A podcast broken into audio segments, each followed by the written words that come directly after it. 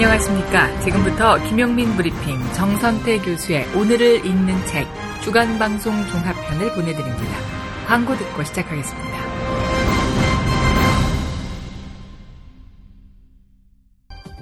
이봐, 에너지 넘치던 자네가 요즘 왜 이렇게 시들시들해? 그러게, 언젠가부터 이렇게 고개 숙인 남자가 되어가네. 아이. 남자를 위한 보양식의 끝판왕이 나왔습니다. 지친 남자를 깨우는 놀라운 힘, 궁금한 남자. 여보, 궁금한 남자. 네이버에서 궁금한 남자를 검색하세요. 1833-6654. 골반 잡자, 바로 잡자, 바디로직. 허리 통증, 바로 잡자, 바디로직. 몸매 교정, 바로 잡자, 바디로직. 자세가 좋아지는 골반 교정 타이즈, 바디로직. 검색창에 골반 교정 바디로직. 삐딱한 남성 골반, 허리에도 역시 바디로직입니다. 바디로직의 효과를 못 느끼셨다면 100% 환불해드립니다. 자세한 환불 조건은 홈페이지를 참조하세요. 스페이드 퀴즈입니다. 돌잔치, 채순잔치, 가게홍보, 체육대회, 창사기념일. 정답! 기념품! 아, 문제를 끝까지 들으셔야죠. 이럴 때 사용하는 판촉물이나 기념품, 답례품, 단체 선물 등을 취급하는 전문업체로서 국민을 위해 제대로 일하는 언론과 정당의 후원을 하는 판촉물 전문업체는 어디일까요? 정답! 네피알! 네? 어디라고요? 네피알! 네, 정답입니다. 판촉물이나 단체 선물이 필요할 때 이왕이면 우리 편 회사 네피아를 찾아주세요. 인터넷 검색창에 네피아를 치시거나 032-519-4800으로 전화주시면 친절하게 상담해드립니다. 그런데 상품은 뭔가요? 네피아를 가서 고르세요. 3만 가지가 넘는 물품이 있어요. 이제 월요일 방송분 함께 하시겠습니다. 오늘을 읽는 책, 문학평론가인 국민대학교 국문학과 정선태 교수와 함께합니다. 오늘을 읽는 책 순서입니다. 국민대학교 한국어문학부 국어국문 전공 정선태 교수님, 안녕하세요. 네, 안녕하세요. 교수님 반갑습니다. 네, 처음 뵙겠습니다. 네, 처음 뵙겠습니다. 저는 목소리로 매일매일 배웠는데 이렇게 직접 말씀을 나누는 건 처음인데 정말 반갑습니다. 진짜 반가우신가요? 정말 반갑습니다. 우리 김 PD 없을 때 그냥 우리가 장악해버리죠. 그럴까요? 영원히 휴가 보내라고 하죠. 교수님, 오늘은 어떤 책 준비하셨나요? 네, 오늘은 강준만 교수가 쓴 한국 현대사 산책 골랐습니다. 이 책은 1940년대부터 2009년까지 를 다루고 있는데요.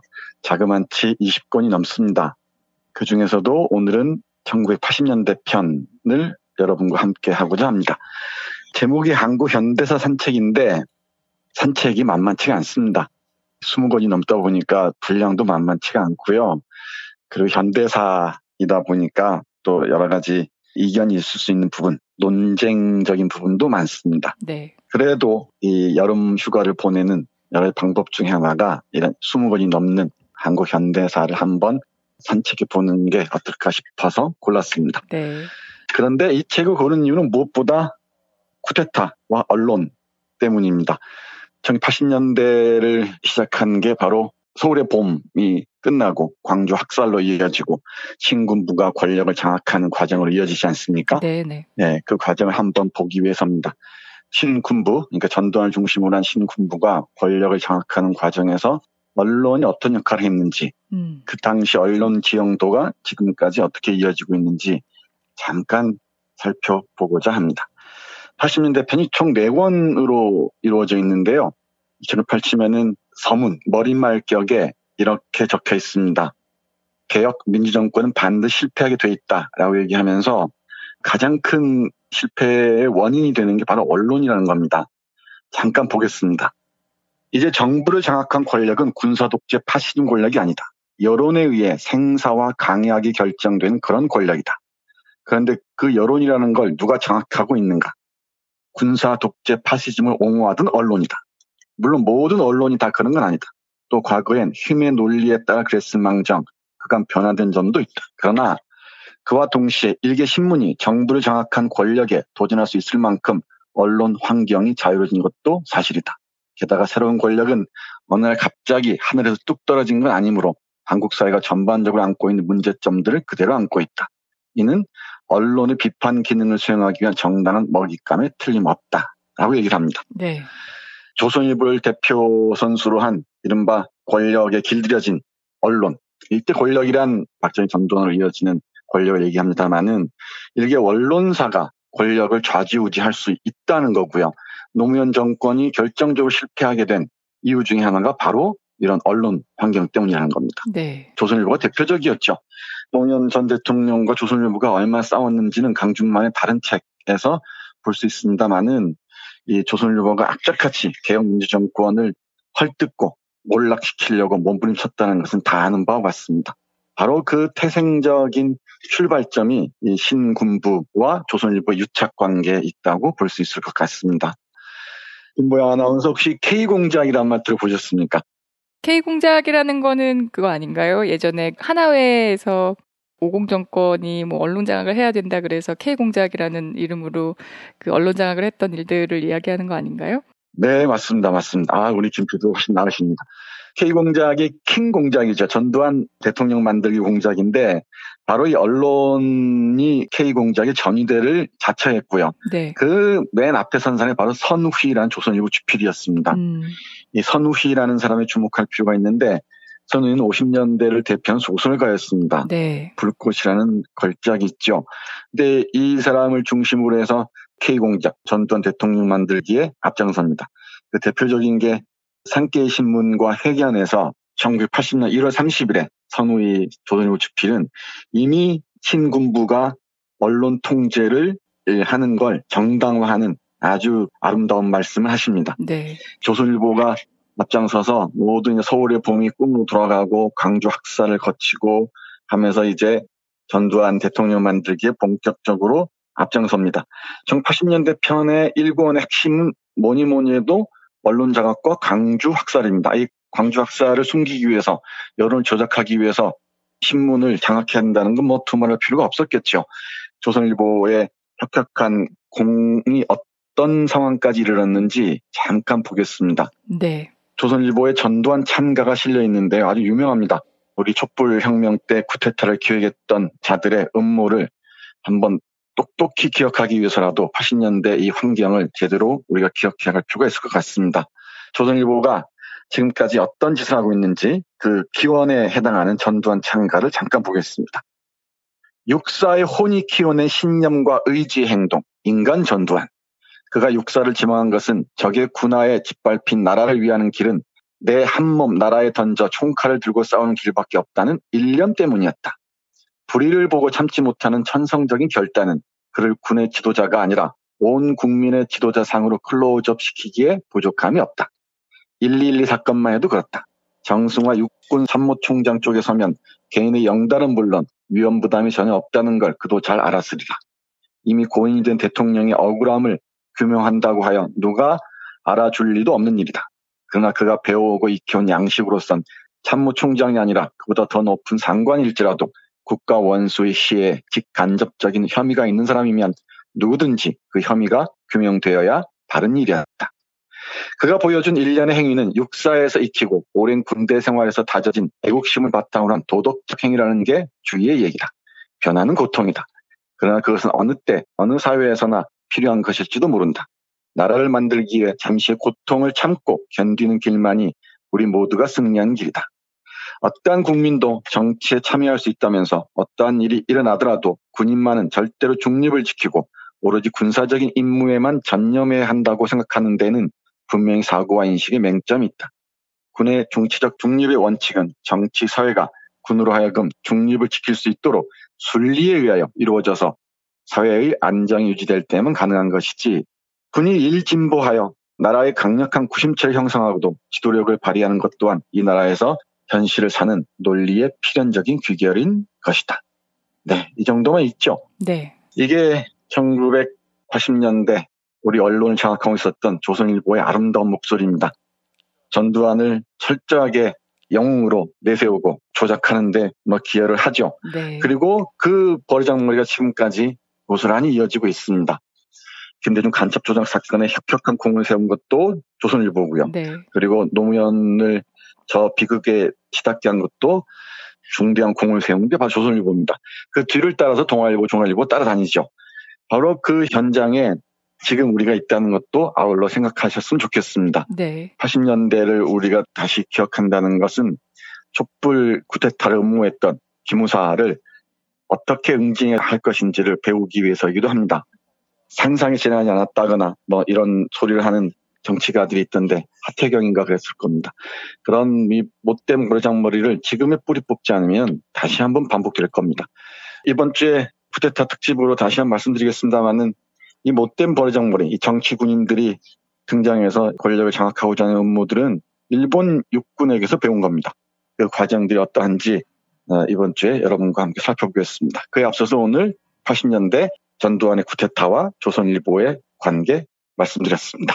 그러니까 지금 이 강중만 교수의 한국 현대사 산책 총 20권짜리 책인데 그 중에서도 특히 이제 80년대에 대해서 다룬 부분을 오늘 소개해 주신 것이죠? 네, 맞습니다. 네네. 내일 또 좋은 책 가지고 또 만나 뵙겠습니다. 오늘 고맙습니다. 네, 고맙습니다. 다이어트는 결국 먹는 게 문제다! 문제긴 하지. 매끼 식단 챙기기도 번거롭고 빼도 금세 다시 찌고. 아... 아직도 몰라? 비타샵 다이어트를 해봐. 안 그래도 궁금했는데 어떻게 뺀 거야? 몇 개월 한 거야? 몸에는 안 나빠? 물어 뭐래. 비타샵 가봐. 같이 해. 1522-6648 혹은 비타샵을 검색해주세요. 충남 금산의 넓은 인삼밭. 정성농장을 일군 농부아버지 이정열 씨. 자연은 노력한 만큼 내어준다. 그 자연의 마음을 알기에 정성농장을 더불어 일구는 아들 이성규 씨도 아버지에게 배운 것처럼 정직하고 또 성실하게. 정성농장 홍삼은 인삼 재배부터 가공 판매까지 모두 책임지고 있습니다. 그래서 대한민국 1등 품질을 자부합니다. 검색창에 정성농장 홍삼을 검색해주세요. 정성농장 홍삼. 전화 문의는 010-9754-6972. 이제 화요일 방송분 함께 하시겠습니다. 오늘을 읽는 책. 문학평론가인 국민대학교 국문학과 정선태 교수와 함께합니다. 오늘을 읽는 책, 국민대학교 한국어문학부 국어국문전공 정선태 교수님 나오셨습니다. 교수님 안녕하세요. 네, 안녕하세요. 오늘은 어떤 책 소개해 주실 건가요? 네, 오늘은 최인훈 선생의 소설가 구보씨의 일일 함께 할 텐데요. 지금 제가 학술대차 순천에 와 있습니다. 아, 순천에 계시군요. 네, 무지무지하게 덥네요. 아, 순천도 덥군요. 네, 엄청나게 덥습니다. 네. 여순사건 관련해서 세미나가 있었는데 관련 책을 말씀드리려다가 아무래도 최인훈 선생 얘기를 하지 않을 수가 없을 것 같습니다. 지난주에 경황이 없어서 말씀 못 드렸는데 한국 현대 소설의 우뚝한 봉우리였던 최인훈 선생이 세상을 떠나셨죠. 이 시간에도 최인훈 선생 작품을 몇 번 소개해드린 적이 있습니다. 광장도 소개해드렸고요. 네. 총독의 소리도 말씀드렸던 기억이 있고 그리고 회색인도 말씀드렸던 것 같습니다. 그래서 오늘은 최인훈 선생을 기리면서 최인훈 선생의 대표작 중에 하나인 소설가 구보씨의 일을 여러분께 소개해드리겠습니다. 네. 네, 소설가 구보씨의 일은 1969년부터 72년을 배경으로 해서 나온 연작 소설집입니다. 네. 소설가 구보씨의 일을 하면은 문학을 조금 아시는 분들은 1930년대 한국 문학의 대표 선수였던 박태원의 소설가 구보씨의 일을 떠올릴 겁니다. 그렇죠. 네, 이른바 그 산책을 통해서 그 지식인의 명상, 그리고 최인훈 선생의 말을 빌면은 생각의 놀이를 펼쳐 보이죠. 그러니까 박태원의 소설가 구보씨의 일은 서울을 한 바퀴 쭉 돌면서 여러 가지 고민들, 자락들 쭉 펼쳐 놓습니다. 그러니까 서울의 풍경과 상념이 겹치는 거죠. 네. 그 제목을 따와서 이 소설도 최인훈 선생이 소설가 구보씨의 일이라는 제목으로 구보의 시선에 비친 서울 곳곳의 풍경들과 그리고 그와 함께 떠오르는 상념들을 펼쳐 보이고 있습니다. 최인훈 소설 읽기란 하나의 모험과도 흡사한데요. 구체적인 역사적 상황은 물론이거니와 정치적인 문제, 그리고 분단 문제, 그리고 국제적인 문제, 그리고 문학 예술에 관한 문제까지 정말 깊이 있는 논쟁적인 문제들을 우리에게 전해주고 있습니다.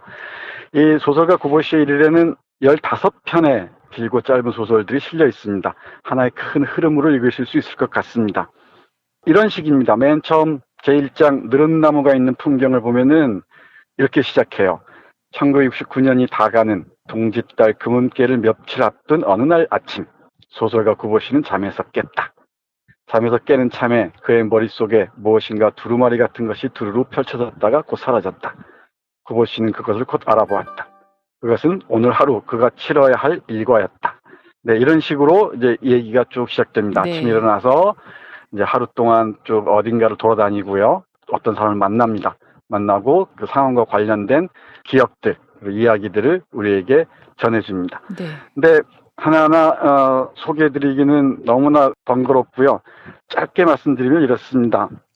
우리가 어떤 풍경을 볼 때 그 풍경과 함께 살아오는 기억들이 있지 않겠습니까? 그렇죠. 하나하나 우리에게 들려주는데요. 예를 들면 이렇습니다. 이 덕수궁에 가면 석조전이 있죠. 네. 우리 구보씨가 친구와 함께 걷다가 그 석조전을 바라보면서 이런 생각을 합니다. 잠깐 볼까요? 그들은 덕수궁 뒷담을 오른편에 보면서 광화문 쪽으로 고개를 넘어갔다. 덕수궁 뒷문 앞을 지날 때 열린 문 사이로 석조전 오른쪽 옆구리가 보였다. 그러자 구보는 문득 오래된 기억을 떠올렸다. 그때 구보는 어떤 여자와 이 길을 가다가 꼭 지금처럼 그 석조전을 들여다 봤던 것이다.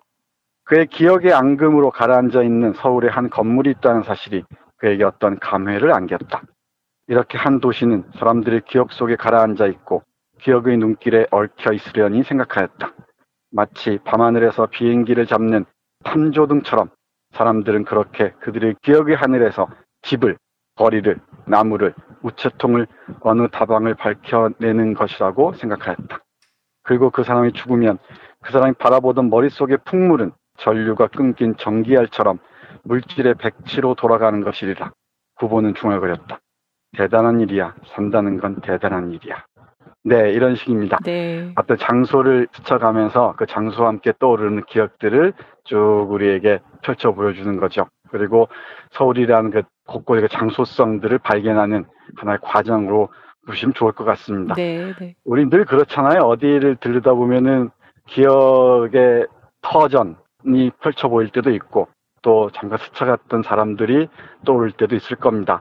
이렇게 어떤 장소와 기억이 어우러지면서 소설가 구보씨의 일이라는 텍스트를 직조해 나가고 있습니다. 네. 이런 개인적인 기억도 기억이지만 1960년대, 70년대라는 정치 상황이 만만치 않았잖아요. 네. 특히 우리 최인훈 선생은 4.19가 낳은 작가라고 얘기를 합니다. 그 광장이 대표작이고요. 네. 그리고 근데 4.19 혁명이 5.16 쿠데타에 의해서 집합피고 말죠. 그 혁명과 반혁명 사이에서 우리 최인훈 선생의 고민은 점점 깊어가는 것 같습니다.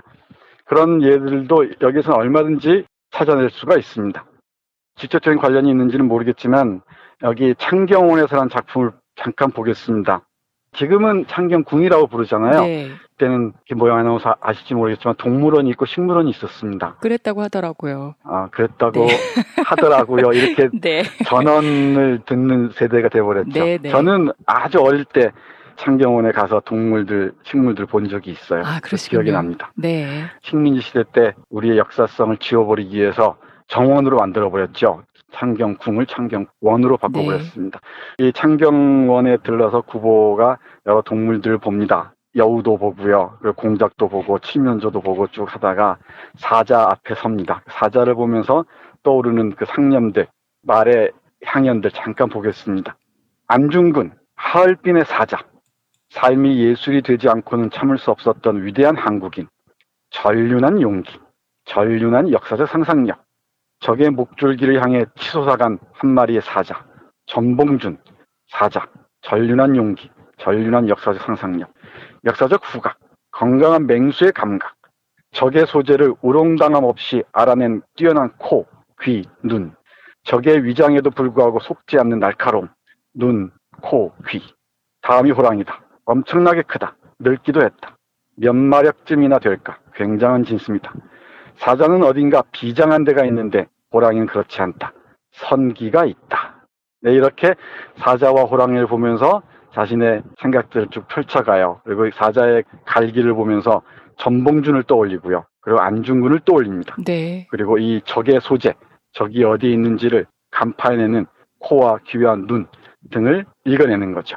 이렇게 이 소설가 구보씨의 일은 일정한 줄거리가 없습니다.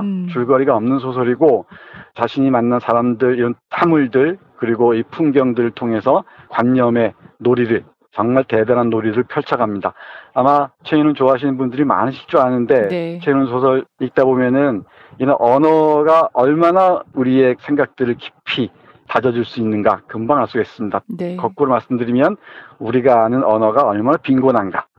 그리고 이 빈곤한 언어가 우리의 생각을 얼마나 협소하게 만드는가를 절절하게 깨달을 수가 있습니다. 정말 뛰어난 지식인 소설의 하나의 전범이라고 볼 수 있을 것 같고요. 최인훈 소설을 통과하면서 우리가 몰랐던 세계들 그리고 언어들을 함께 볼 수 있을 것 같습니다. 한 구절 더 보겠습니다. 네. 간호라면 있겠지라는 구보씨의 일에 실려있는 한 단편을 보시면은 최인훈 선생은 대단히 그 서양적인 지성으로 무장한 사람이면서도 우리 전통적인 것에 대한 깊은 관심을 보입니다. 여기 하숙집에서 하숙집 밥상을 받고 그 앞에서 어떤 상념에 빠져드는지 잠깐 읽어보겠습니다. 네. 언제나처럼 구보씨는 안방에서 아침상과 혼자 마주 앉았다. 상에는 김장 양념과 절인 배추가 올라있다. 구보씨는 배추 잎사귀에 밥을 싼 위에 양념을 얹어서 한 입 가득히 물었다. 그러자 콧마루가 찡하고 목이 메면서 눈물이 핑 돌았다. 구보씨는 낭패한 듯이 오른손을 한번 허공중에 흔든 다음 다시 그 손으로 쌈을 받치고 침착하게 쌈을 안에서부터 씹기 시작했다. 쌈이란 것은 남보지 않는 데에 있긴 한다면 될수록 보따리만큼 큼지막하게 꾸려야 하는 것은 우리가 익히 아는 바와 같다. 그렇게 하면 을에 목은 매게 마련이고 양념은 코를 찌르게 마련이고 손은 다급하게 놀려지기 마련이다. 이러한 먹음새에는 미상불 그 어떤 운명적인 민족적 가락이 있다. 눈물 겹도록 간스러운 느낌이 몸으로 곧장 알아지는 것이다. 슬프기 때문에 우는 것이 아니라 울기 때문에 슬프다는 건 이를 두고 하는 말이다. 구보씨는 미사 때 빵을 얻어먹는 천주교도처럼 옷깃을 여미고 몇 개의 쌈을 먹었다. 천주교도들처럼 제비 새끼들 모양으로 이쁘장하게가 아니라 눈을 소눈깔처럼 뒤룩뒤룩 하면서 네 이렇게 했습니다. 네. 가숙집에서 쌈을 싸먹을 수 있게 밥상이 차려진 모양이죠. 그러니까 이 쌈을 싸먹으면서 어떤 민족적 가락을 느끼는 상상력의 파장이 대단하다는 것을 알 수가 있습니다. 네, 네. 이처럼 뭐 지성적인 영역뿐만 아니고 감성적인 영역에 이르기까지 그리고 종교적인 영역에 이르기까지 많은 부분들을 이 소설에서는 음미하고 읽을 수가 있습니다. 마지막으로 정치적인 것과 관련해서 한 구절만 더 보죠. 역시 간호라면 있겠지에 나오는 구절인데 어떤 사람들이 전쟁 얘기를 하고 있습니다. 큰 전쟁이 끝났으니까 이제 작은 전쟁이 또 터질 것이다. 전쟁을 양념처럼 얘기하는 자들의 얘기를 듣고서 구보씨는 이런 생각을 합니다. 보죠. 구보씨는 지금 나이대로 세월이 거꾸로 흘러서 20년 전에 어느 날 서울에 와서 서 있는 것처럼 느꼈다. 그러자 6.25 전야의 그때 지금 자기 나이의 사람들의 심정이 몸으로 느껴졌다. 이 땅에 사는 사람들이 주기적으로 겪어온 큰 난리들, 그런 난리들이 쌓인 것이 이 땅의 역사였다는 것도 느꼈다. 사람이 나이를 먹는다는 것은 자기 상황과 같은 모양의 상황에 있었던 지난 세월을 산 자기 나이 또래의 사람을 몸으로 느낀다는 그런 방식에 의하는 것이구나. 이렇게 들어찬 새 건물을 놓아두고 서울을 옮긴다든지 그런 것들을 막 때려 부수는 전쟁이 시작된다든지 그런 일을 그 속에 사는 사람이 떠올리는 건 어려운 일이었다. 사람이 자기 죽음을 실감할 수 없듯이 한 시대의 죽음을 예감하기도 어렵다. 그러나 어떤 시대건 그 시대 사람으로 보면 아깝고 귀한 세간살이며 세월이며 사람이며 하는 것을 가졌고 그것들이 풍지박산이 되는 것을 보았던 것이 아닌가. 남에게 일어난 일이 자기에게도 일어날 수 있다는 것은 참으로 두려운 일이었다. 서울을 떠나고 싶다는 생각을 방금까지 한 구보씨가 이런 생각을 한다는 것은 우스운 일이었다. 구보씨가 엄살을 부리는 증거가 여기 있다라고 해야 할지, 생활의 지옥은 그래도 생활이지만 전쟁은 생활의 끝장이다라는 것으로 이해할지, 아무튼 구보씨에게는 그 어느 쪽 마음도 애누리 없는 자기 마음이었다. 네, 이렇게 씁니다. 네. 전쟁을 농담 삼아서 떠들어대는 사람들 놓고서 이렇게 얘기합니다. 그게 막상 내 일상으로 다가올 때 얼마나 파괴적일 것인가, 얼마나 폭력적일 것인가죠. 전쟁 얘기는 농담이 아니죠. 근데 농담에서 비롯된 전쟁도 없지 않았습니다. 네. 제가 오늘 순천에 와 있다고 말씀드렸는데 제주 4.3에 진압하러 가는 14년대 군인들이 반란을 일으켰죠. 뭐 반란이라고 얘기하지만 정당한 항명사태였던 것 같습니다. 그랬다는 이유로 1948년 10월 19일부터 27일까지 이 여수가 혼란의 소용돌이 있었고요. 그리고 숨어있는 부역자들, 빨갱이들 색출한다는 명목으로 어린아이부터 아녀자들까지 10,000명이 넘는 사람들 학살한 사건입니다. 오랜 세월을 거쳐서.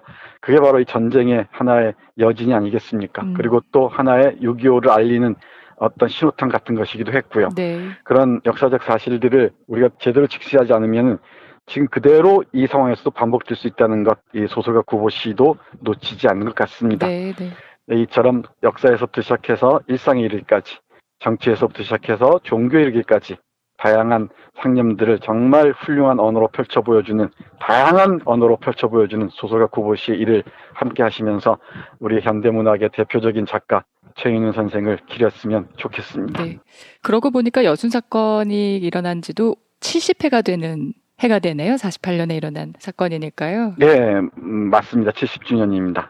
일이 참 많았죠. 올해 4.3 70주년이었지 않습니까? 네. 그 연장선상에서 우리 여순 70주년도 함께 봤으면 좋겠습니다. 아직 억울해하는 사람들이 너무나 많고요. 그 한 많은 세월들을 고통을 껴안고 살아왔습니다. 그분들의 원통함들이 어떻게 풀릴 수 있을지, 진실 규명이 분명히 뒷받침돼야 할 테고요. 네. 그리고 국가폭력에 대한 사죄도 함께 이루어져야 되지 않을까 생각합니다. 교수님, 최인훈 작가의 책 중에서요, 지금 소개해 주신 이 소설가 구보씨의 일일 이외에 굉장히 다양한 작품들이 있잖아요. 딱 한 권만 추천해 주신다면 어떤 책 골라주시겠어요? 저는 뭐 최인훈 선생님 작품 다 좋아하는데 아무래도 광장은 다 읽으셔야 될 것 같고요. 네. 근데 농담삼아 얘기하는데 광장만큼 많이 팔린 책이 없는데, 다만? 네, 근데 또 팔린 만큼 읽히지는 않은 것 같아요. 네. 물론 읽으신 분도 많고요. 광장과 함께 꼭 얘기되는 구운몽이라는 작품도 정말 좋고요. 좀 어렵지만. 그리고 회색인과 서유기를 함께 읽으시면 참 좋습니다. 그리고 태풍이라는 작품도 걸작입니다. 이건 인도네시아, 이 말레이시아 이쪽을 배경으로 해서 네. 식민지 시대를 살아간 지식인의 고민들을 보여주고 있습니다. 그리고 총독의 소리 연작도 놓칠 수가 없고요. 우리 한국 현대사의 비극이 어떻게 시작됐는지, 친일 잔재 청산이 얼마나 큰 상처를 안겼는지 제대로 볼 수가 있고요. 그리고 우리 최인훈 선생은 소설뿐만 아니고 희곡도 훌륭한 작품들이 많습니다. 옛날 옛적의 허이허이라는 희곡집에 보면은 낭낭둥둥둥 걸작들이 많이 있습니다. 그리고 또 놓치지 말아야 할 게 화두라는 소설입니다. 네. 뒤에 그 문학과 지성사에서 최인훈 전집이 새로 나와 있거든요. 네, 네. 만화님 몰래 길러서 최인훈 전집 딱 꽂아 놓으시면은 네. 아마 행복하실 거고요. 그리고 읽지 않으시더라도 꿈을 꾸면은 그 활자들이 꿈속에서 나를 방문해 줄 겁니다. 그리고 책 사는 걸 말렸던 만화님이 먼저 읽으실지도 모릅니다. 제가 한 권 말씀 부탁드렸는데 여러 권 추천해 주셨어요. 말씀하신 대로 전집 사서 이렇게 같이 나눠 읽어도 좋을 것 같아요. 네, 그 평론도 좋은 것들이 많고요. 산문도 아주 훌륭합니다. 그래서 한번 빨려들면은 걷잡을 수 없는 흡입력이 있습니다. 네. 우리 문학사가 자랑하는 뭐 대작가입니다. 네. 자, 오늘 소설가 구보씨의 일일 최인훈 작품으로 소개해 주셨는데, 뭐 박태원 작가와 또 주인석 이렇게 연작 쭉 다 읽어보는 것도 좋지 않을까 하는 생각 듭니다. 네, 맞습니다. 박태원이 1930년대, 그리고 우리 최인훈 선생이 60년대, 70년대, 그리고 주인석은 1990년대 같은 제목으로 소설을 씁니다. 네, 네. 교수님 고맙습니다. 내일 더 좋은 책으로 만나뵙겠습니다. 네, 감사합니다. 오늘도 좋은 책이었습니다. 네, 고맙습니다. 중고차죠? 네. 그런데 이 차 진짜 있는 거 맞죠? 정말 이 가격에 살 수 있는 거죠? 아이, 그럼요. 빨리 오시면 됩니다. 여러분, 이거 다 거짓말하는 걸 아시죠? 아시죠? 아시죠? 더 이상 속지 마세요. 허위 매물에서 우리의 가족과 이웃을 지키는 더불어 중고차. 직영 정비소를 운영하여 더욱더 믿음이 가는 더불어 중고차. 카카오톡 검색창에 더불어 중고차를 검색하시거나 1661-3363 1661-3363으로 전화주세요. 탈모인 여러분, 샴푸 살 땐 반드시 천연 99% 이상 pH 5.5 피부 자극 1% 미만인지 확인하세요. 2, 3일에 머리 하나 더 빠지는 걸 우습게 보지만 2, 3년이면 정수리만 1000개 차이 납니다. 그렇지만 샴푸로 머리가 나진 않으니 이미 빠진 곳은 어쩌냐고요? 뿌리 깊은 샴푸 두피 영양제가 있습니다. 보건복지부상, 에이펙 최우수 기술상, 발모촉진 조성물 특허 99%의 효과, 식약처 인증으로 부작용 없는 유일한 모낭 영양제. 가격도 세트로 구입하시면 두피 모발, 피부 개선까지 하루 330원. 뿌리 깊은 샴푸 쇼핑몰에서 기적의 사용 후기도 검색해보세요. 1566-7871. 이제 수요일 방송분 함께 하시겠습니다. 오늘을 읽는 책, 문학평론가인 국민대학교 국문학과 정선태 교수와 함께합니다. 오늘을 읽는 책 순서입니다. 국민대학교 한국어문학부 국어국문전공 정선태 교수님 자리하셨습니다. 안녕하세요. 네, 안녕하세요. 네, 더우시죠? 아, 무지무지 덥습니다. 햇볕 아래에서 한 20분쯤 걸었더니 그야말로 쓰러질 것 같아요. 햇볕 아래에서 왜 20분이나 걸으셨어요? 버스 타러 가느라고 좀 걸었는데 아유. 무슨 총탄처럼 햇살이 에이. 내려 쬐는 것 같습니다.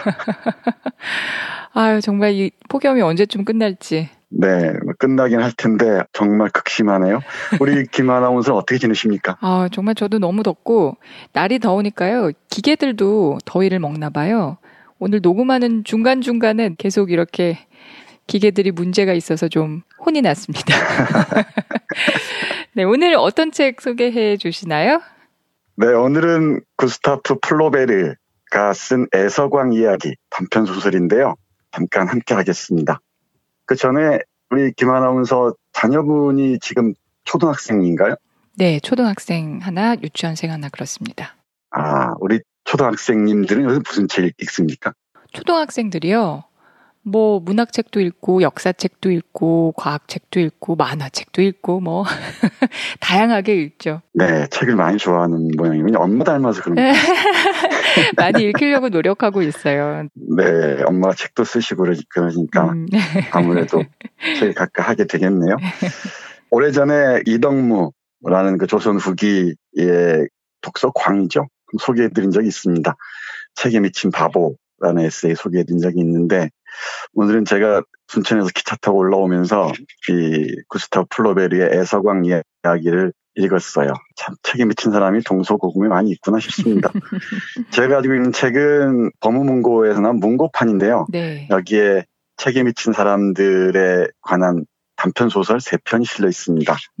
시지스몬의 유산, 그리고 플로베르의 애서광 이야기, 그리고 보이지 않는 수집품, 그 3편의 작품이 실려 있는데 그 중에서 우리 구스타프 플로베르의 애서광 이야기 잠깐 여러분과 함께 하겠습니다.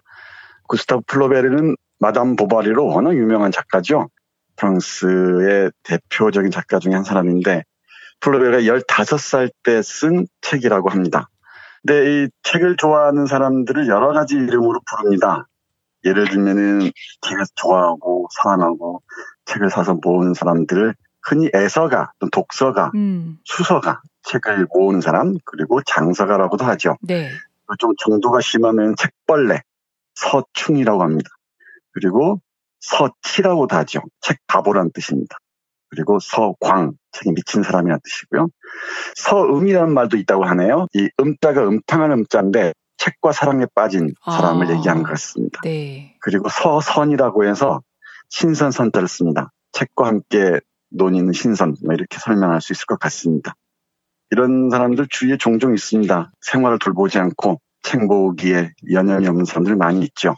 아무리 무거워도 책만 보면 정신이 없어서 그걸 다 짊어지고 오곤하는 사람들도 없지 않습니다. 그런데 이런 더위를 피하는 여러 가지 방법이 있겠지만은 제가 좀 돌아다녀 보니까 역시나 책을 읽는 게 제일 좋은 피서법인 것 같습니다. 맞아요. 네, 맞습니다. 맞습니다. 그리고 책이 여러 가지 용도가 있습니다. 용도랄까요? 효능이랄까요? 제가 농담삼아 종종 말씀드리는데 책은 좀 값이 비싼 벽지이기도 합니다.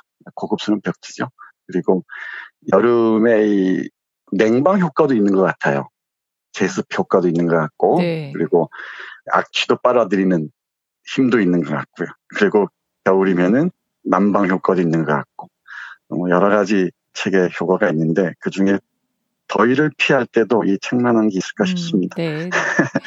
우리 플로베르의 이 애서광 이야기를 읽으면서 그 생각을 했어요. 15살 때 쓴 소설이라고 보기에는 어려울 정도로 참 깔끔하게 잘 썼습니다. 네. 배경은 스페인의 바르셀로나입니다. 여기에 갸코모라는 헌책방 주인이 있습니다. 헌책방 주인의 그 생김새를 보면 이렇습니다. 그는 나이가 아직 30 전후밖에 안 되었지만 완전히 기력을 잃어 마치 노인 같았다.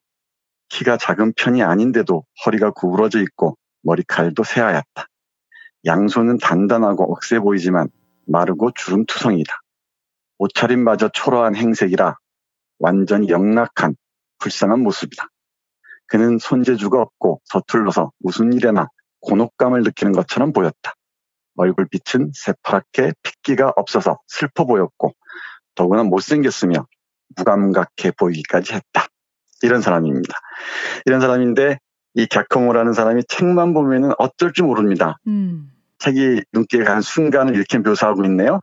눈이 반짝이고 생기가 돌며 다리는 바쁘게 뛰어다녔다. 불안과 번민, 슬픔과 초조함 등의 소용돌이가 그의 가슴을 쥐어뜯는 듯하고 뭐라고 형언하기 어려운 표정이 그 괴이한 얼굴에 뚜렷이 드러난다.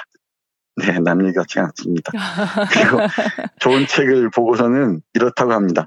그가 숨을 헐떡거리며 경매장에서 돌아올 때면 스스로를 위로하듯이 비장의 책을 꺼내어 바라봤다. 마치 수전노가 재물을, 아버지가 귀여운 딸을, 그리고 임금이 그의 왕관을 사랑하는 것처럼 그는 그의 책을 애완했다. 네, 이렇게 얘기합니다. 이 책 때문에 뭐 여러 가지 일화들이 참 많은데요. 네. 금방 떠오르는 게 리영희 선생님 계시잖아요. 네, 네. 리영희 선생님이 책을 그렇게 좋아했답니다. 그러니까 돈이 많았을 리가 없죠. 그러니까 네. 만화님 몰래 책을 사드리곤 했나 봐요. 책부러미를 사들고 오면은 만화님한테 혼날까 봐 문 앞에 두고 만화님 잠든 사이에 몰래 책을 들여와서 밤새 뒤적거렸다는 얘기가 있어요. 네. 이건 역시 남 얘기 같지 않습니다. 네. 근데 왜 이런지 모르겠어요. 이게 다른 건 절제를 잘 하는 편인데 책만 보면 정신을 못 차리겠습니다. 네. 이게 또 병이죠. 플로베르의 애서광 이야기의 그 주인공 갸코모도 그런 사람입니다. 마치 걸신 들린 것처럼 소비하고 그의 몸을 소모하게 만들었다고 얘기를 합니다. 네, 네. 얼마나 책을 사랑했는지 잠깐 보겠습니다. 밤중에 이웃 사람들은 그의 가게 창문에서 등불이 깜빡거리며 가까워졌다가 멀어지고 올라갔다 내려갔다 하고 때로는 갑자기 꺼지는 것을 흔히 볼 수 있었다. 그때 방문을 똑똑 두드리는 소리가 들린다면 갸코모가 바람이 꺼뜨린 등불의 불씨를 얻으러 온 것이다. 밤새 자신의 그 헌책방에서 책을 뒤져보는 거죠. 네네. 책 등만 봐도 행복해지고 그런 것 같습니다. 좀 더 보겠습니다. 우리 김용민 책을 안 좋아하니까 이런 얘기는 못해요. 좋아하시는 우리 김 아나운서니까 이런 얘기를 하는 겁니다. 조금 보겠습니다. 네. 이처럼 뜨거운 등불이 켜진 밤을 갸코모는 흔히 책들 속에서 지새곤 했다. 그는 하도 기뻐서 어찌할 바를 모르며 책들이 저장되어 있는 방을 돌아다녔고 환희로 충만하여 서재의 갤러리를 뛰어다녔다. 그리고는 갑자기 멈춰섰다. 흐트러진 머리에 격앙된 눈에서는 불꽃이 튀며 따스하고 촉촉이 젖은 두 손은 책꽂이의 여기저기를 만지면서 부들부들 떨었다. 그는 한 권의 책을 손에 들고 훌훌 책장을 넘겼다.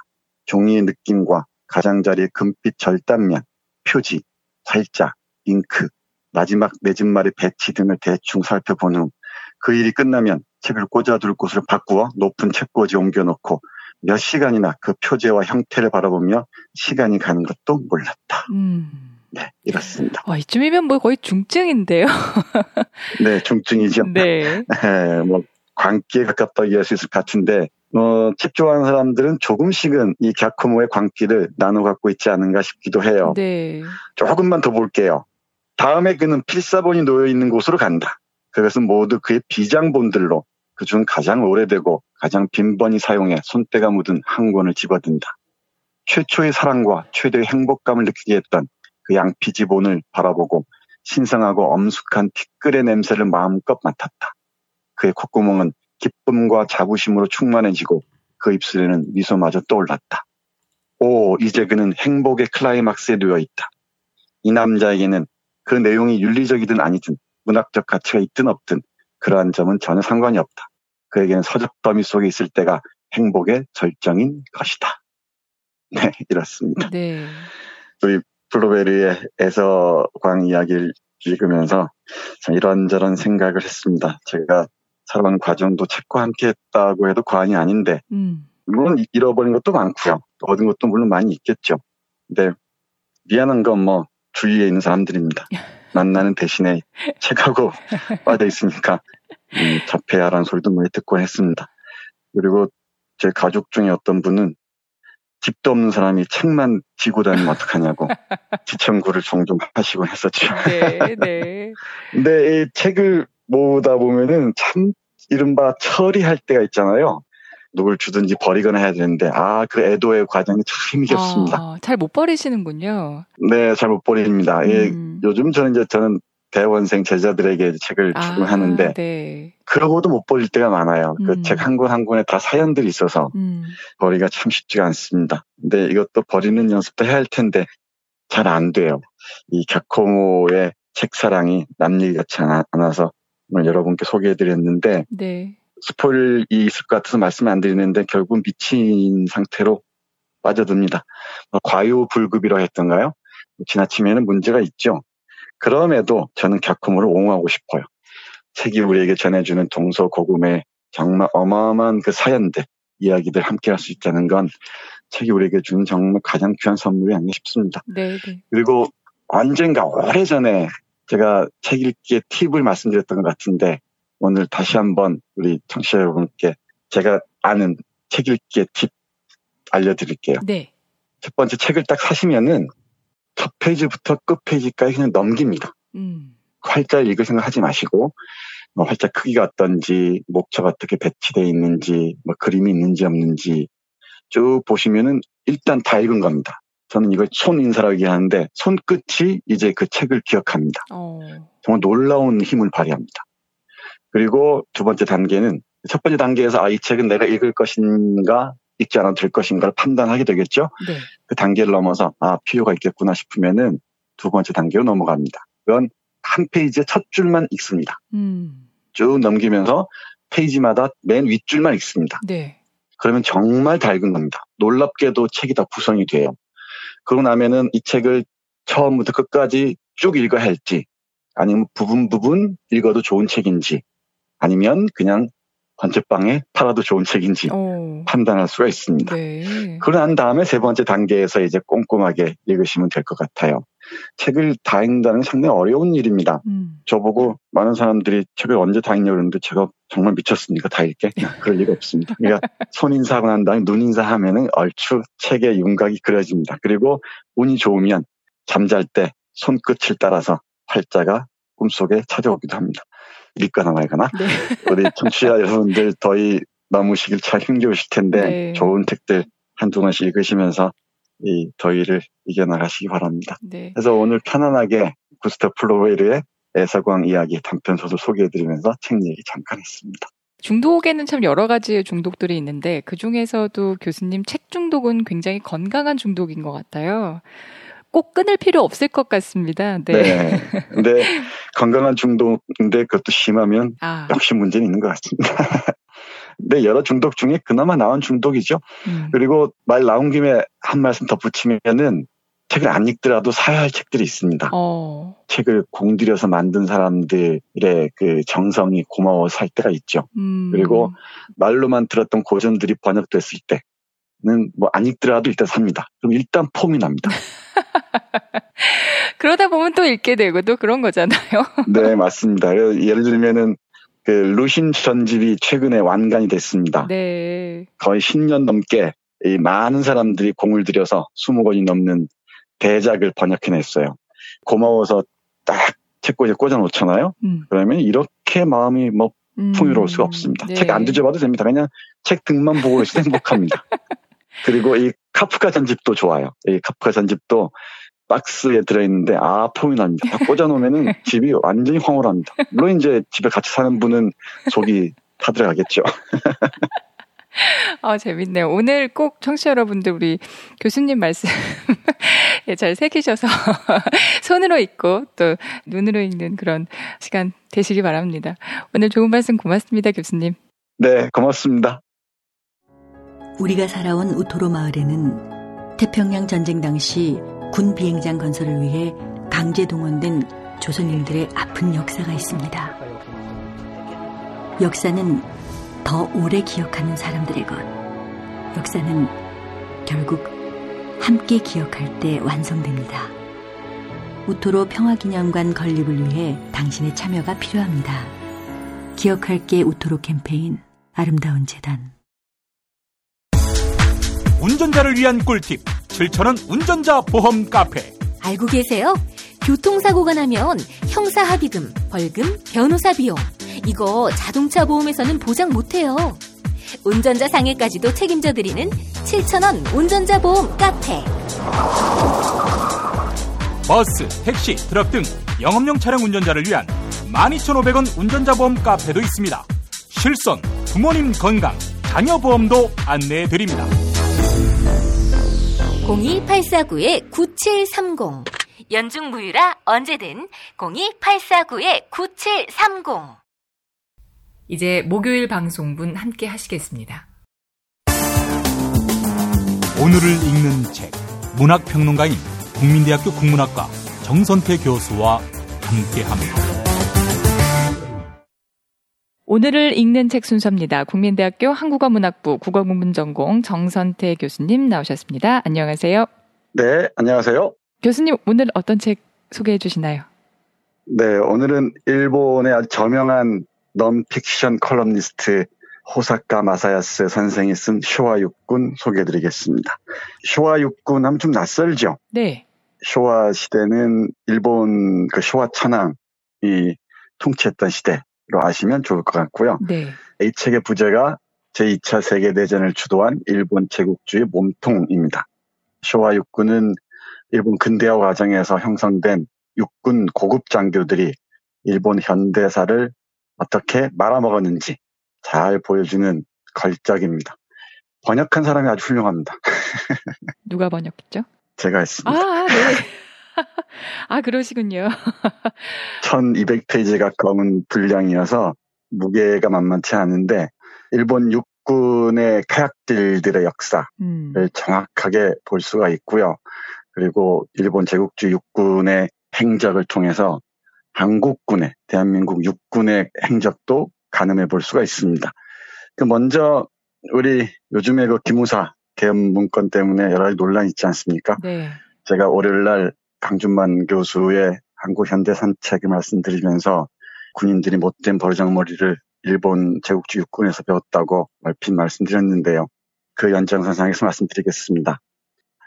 제가 얼마 전에 여순 사건 관련 비디오를 본 적이 있어요. 1996년 무렵에 MBC에서 제작한 지금 말할 수 있다라는 프로그램을 유튜브를 통해서 봤는데 여순 사건 때 수많은 민간인들이 학살당하지 않았습니까? 네. 그 토벌대에 맨 앞장섰던 사람이 백인엽입니다. 이 백인엽이라는 사람이 인터뷰에 잠깐 나왔는데 네. 뭐 지금은 저세상살이 됐습니다만은 구례 이쪽에서 민간인 학살이 있었다라고 물으니까 내가 지휘한 군대는 그런 일이 없었다. 그럼 마지막에 붙이는 말이 걸작입니다. 내가 일본군에서 배운 사람인데 어찌 그런 일을 할 수 있겠느냐라고 얘기를 해요. 네. 일본군에 근무하다가 해방 이후에 바로 한국 육군에 편입된 사례들이 아주 많습니다만은 이 백인엽 씨의 말을 따르면 일본 육군은 그렇게 만행이나 잔인한 짓을 하지 않는다는 거죠. 그런데 이 책을 봐도 그렇고 이 책을 굳이 보지 않더라도 일본 군인들이 중국 그 난징이나 만주, 몽고, 그리고 조선은 물론이고요. 남태평양 여러 지역에서 온갖 잔악한 행위를 했다는 것은 잘 알려진 사실입니다. 그럼에도 이 백인엽 씨 사례에서 보듯이 일본 육군 출신들은 아주 당당하게 일본 육군을 나왔다는 것을 자랑스럽게 여깁니다. 백인엽뿐만 아니고 대표적인 게 김창룡이라는 사람이 있습니다. 악명 높은 사람이었죠. 일본군이 만주에 주둔할 때 그 전체를 쥐고 흔들었던 그 군대 이름이 관동군입니다. 이 관동군의 헌병 보조원 노릇하다가 헌병까지 하면서 첩보원 노릇을 하면서 광복군이나 독립군들을 잡아들이는데 혁혁한 공을 세운 사람이 바로 김창룡입니다. 네. 이 사람이 이승만 정권 때 특무대를 창설해서 온갖 빨갱이 사냥이라는 이름으로 장악행위를 다 합니다. 그리고 경일권이라는 사람도 들어보셨을 겁니다. 일본 육군사관학교를 나온 사람이고요. 박정희도 말할 필요가 없죠. 그리고 백선엽, 백인엽 형제 뭐 더 말할 것도 없습니다. 이 대한민국 초기 육군이 형성되는 과정에서 이런 일본 쇼와 육군에 몸담았던 사람들이 대거 수뇌부에 자리 잡는 것 같습니다. 그 과정을 생각하면서 오늘 이 쇼와 육군 책 보시면은 어떤 의미인지 아실 겁니다. 네. 이 책은 크게 세 부분으로 나눠져 있습니다. 일부는 메이지 유신 이후에 일본 제국 건군부터 시작해서 다이쇼 말기, 그러니까 1925년까지에 이르는 육군 고급 군인 양성 시스템을 대단히 비판적으로 검토하고 있습니다. 일본은 군인을 체계적으로 양성하기 위해서 육군 유년학교, 육군 사관학교, 육군 대학교 이어지는 고급 군인 양성 시스템을 갖추었는데요. 얘들의 그 패거리 의식이 대단했던 것 같습니다. 선민 의식이 대단했고요. 육군 사관학교만 들어가면 출세가 보장된 그런 지위였던 것 같습니다. 네. 이때부터 이제 쇼와 육군의 비극이 시작됐고요. 두 번째가 이제 2부에서 주로 얘기하는 게 쇼와 육군의 음모, 그다음에 실수들, 온갖 모략들, 파벌투쟁, 그리고 무모한 전쟁 지도, 쿠데타 등등 헛된 명예욕과 망상에 사로잡혀서 수많은 사람들을 짐승의 시간으로 몰아넣은 쇼와 육군의 고급 장교들을 신랄히 비판하고 있습니다. 세 번째는 쇼와 육군이 일본에 패전 후에 제대로 처리되지 않고 아직도 떵떵거리고 있다는 것을 얘기하고 있습니다. 이 책은 500명 정도 되는 쇼와 육군과 관련 있는 사람들을 인터뷰해서 쓴 책이어서 대단히 흥미진진합니다. 그리고 네. 공식 역사에서 볼 수 없는 다양한 비사들, 특히 이제 일반 병사로 참가했던 군인들 있지 않겠습니까? 이 사람들의 눈에 비친 이 고급 군인들의 행태들이 어땠는지를 야실하게 볼 수가 있습니다. 대표적인 게 이른바 태평양 전쟁이라고 불리는 이 전쟁으로 수많은 일본 사람들, 일본 사람뿐만이 아니죠. 수많은 아시아인들, 우리 뭐 조선인들도 마찬가지죠. 네. 그 어마어마한 사람들을 이런 학살의 현장으로 몰아넣은 게 바로 참모본부에 있었던 이 고급 장교들이었다는 얘기입니다. 얘들은 어떤 준비도 없이, 어떤 정보도 제대로 갖추지 않고, 어떤 지휘체계도 없이 탁상에서 지휘봉만 들고 오늘은 이만큼 전선을 늘리자, 내일은 저만큼 전선을 늘리자 하면서 북쪽으로는 만주, 저 몽골, 소련 국경까지, 남쪽으로는 저 뉴기니아, 오스트레일리아, 호주 이 경계까지 전선을 넓힙니다. 그리고 서쪽으로는 인도까지도 넓히죠. 이런 무모한 짓들을 저지릅니다. 그게 다 그 안에 있었던 내부 세력들끼리의 결탁이었던 거죠. 이런 정치군인들의 행태 때문에 그리고 이 무모함 때문에 2차 세계대전이 그렇게 이 험악한 지옥의 시간으로 치달았던 것 같습니다. 천황을 등에 업고 일본뿐만 아니라 아시아 전역을 전쟁의 불길에 휩싸이게 했던 전쟁 지도자들의 탐욕과 무능과 거짓을 생생하게 목격할 수 있는 게 바로 이 책이라고 할 수 있을 것 같습니다. 그리고 또 하나 이 책을 보면서 한국의 군인들의 정치적인 성격을 볼 수가 있는데요. 얘들은 걸핏하면 비밀 모임을 만들었습니다.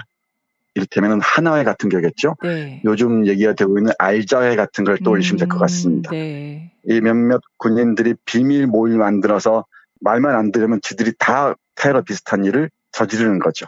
그리고 육군과 해군의 알력도 알력이지만은 지들이 다 권력을 장악해버립니다. 그리고 30년대 말 40년대 접어들면은 이른바 군사 파시즘, 군사 독재를 실시하죠. 네. 그 대표적인 인물이 도조 히데키라는 사람인데요.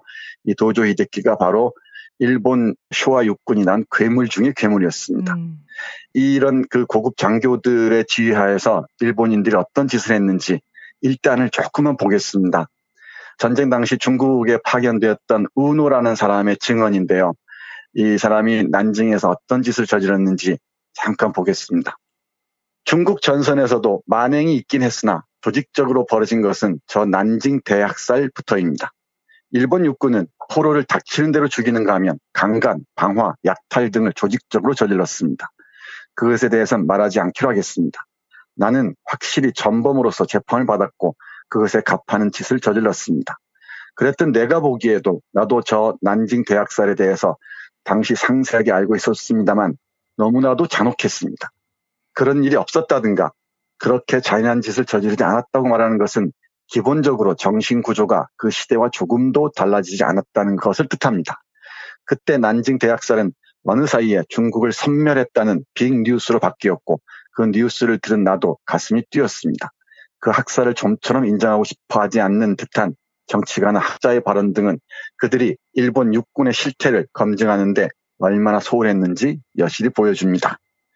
이렇게 난징 대학살에 참가했던 병사 우노란 사람의 증언이 이렇게 실려 있습니다. 네. 이 사람은 그 상처 때문에 정신적인 혼란에서 벗어나지 못합니다. 그러니까 몇몇 지휘관들, 참모본부에 있었던 장교들의 명령에 따라서 움직였다고밖에 볼 수 없는 이런 일본 군인들의 영혼까지도 파괴해버렸던 것이죠. 중국이나 조선인들 그리고 수많은 아시아인들에 대한 잔혹 행위는 말할 수도 없을 것 같습니다.